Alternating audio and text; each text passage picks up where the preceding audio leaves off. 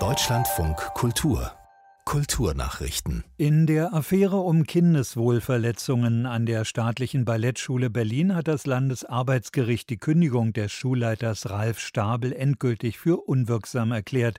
Damit ist die Berliner Schulverwaltung auch im dritten Anlauf gescheitert. Stabel war ursprünglich vorgeworfen worden, an der Ballettschule Fälle von Bodyshaming und Mobbing geduldet zu haben. Daraufhin hatte ihn die Berliner Bildungsverwaltung freigestellt. Erst im Juni hatte das Landgericht festgestellt, dass für eine ordentliche Kündigung keine ausreichenden Gründe vorgelegen hätten. In der Berufungsverhandlung nun bekam der Schulleiter erneut Recht. Zudem wurden dem Land Berlin Formfehler und Fristverschleppungen vorgeworfen. Der Leipziger Preis für die Freiheit und Zukunft der Medien geht in diesem Jahr an die belarussischen TV-Journalistinnen Katharina Bachwalowa und Daria Tschulzowa. Die beiden Frauen sitzen derzeit in Haft. Die Journalistinnen hatten für den Sender Belsat TV gearbeitet, der aus Polen betrieben wird. Bachwalowa und Schulzowa würden dafür geehrt, dass sie mit ihrer Arbeit in einer Autokratie der Stimme einer freien Berichterstattung Gehör verschafften.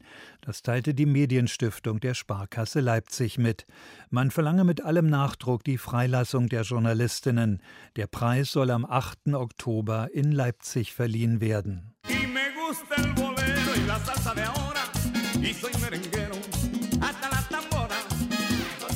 Merenguero hasta la tambora. Dieser Titel stammt von Johnny Ventura, dem lateinamerikanischen Merengue-Star.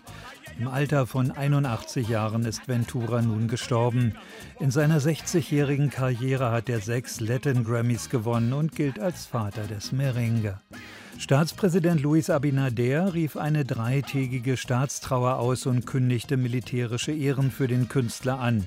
Venturas Band El Combo Show gilt als eine der wichtigsten Musikgruppen in der Geschichte der Dominikanischen Republik und prägte in vielen lateinamerikanischen Ländern den Merengue-Stil. Die USA geben dem Irak tausende geplünderte archäologische Ausgrabungsstücke zurück.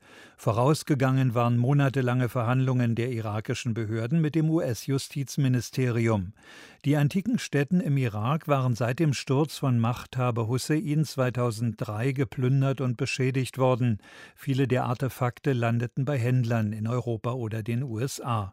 Unter den Stücken befindet sich auch eine 3500 Jahre alte Tontafel mit einem Auszug aus dem Gilgamesch-Epos, die zeitweise im Washingtoner Bibelmuseum ausgestellt war.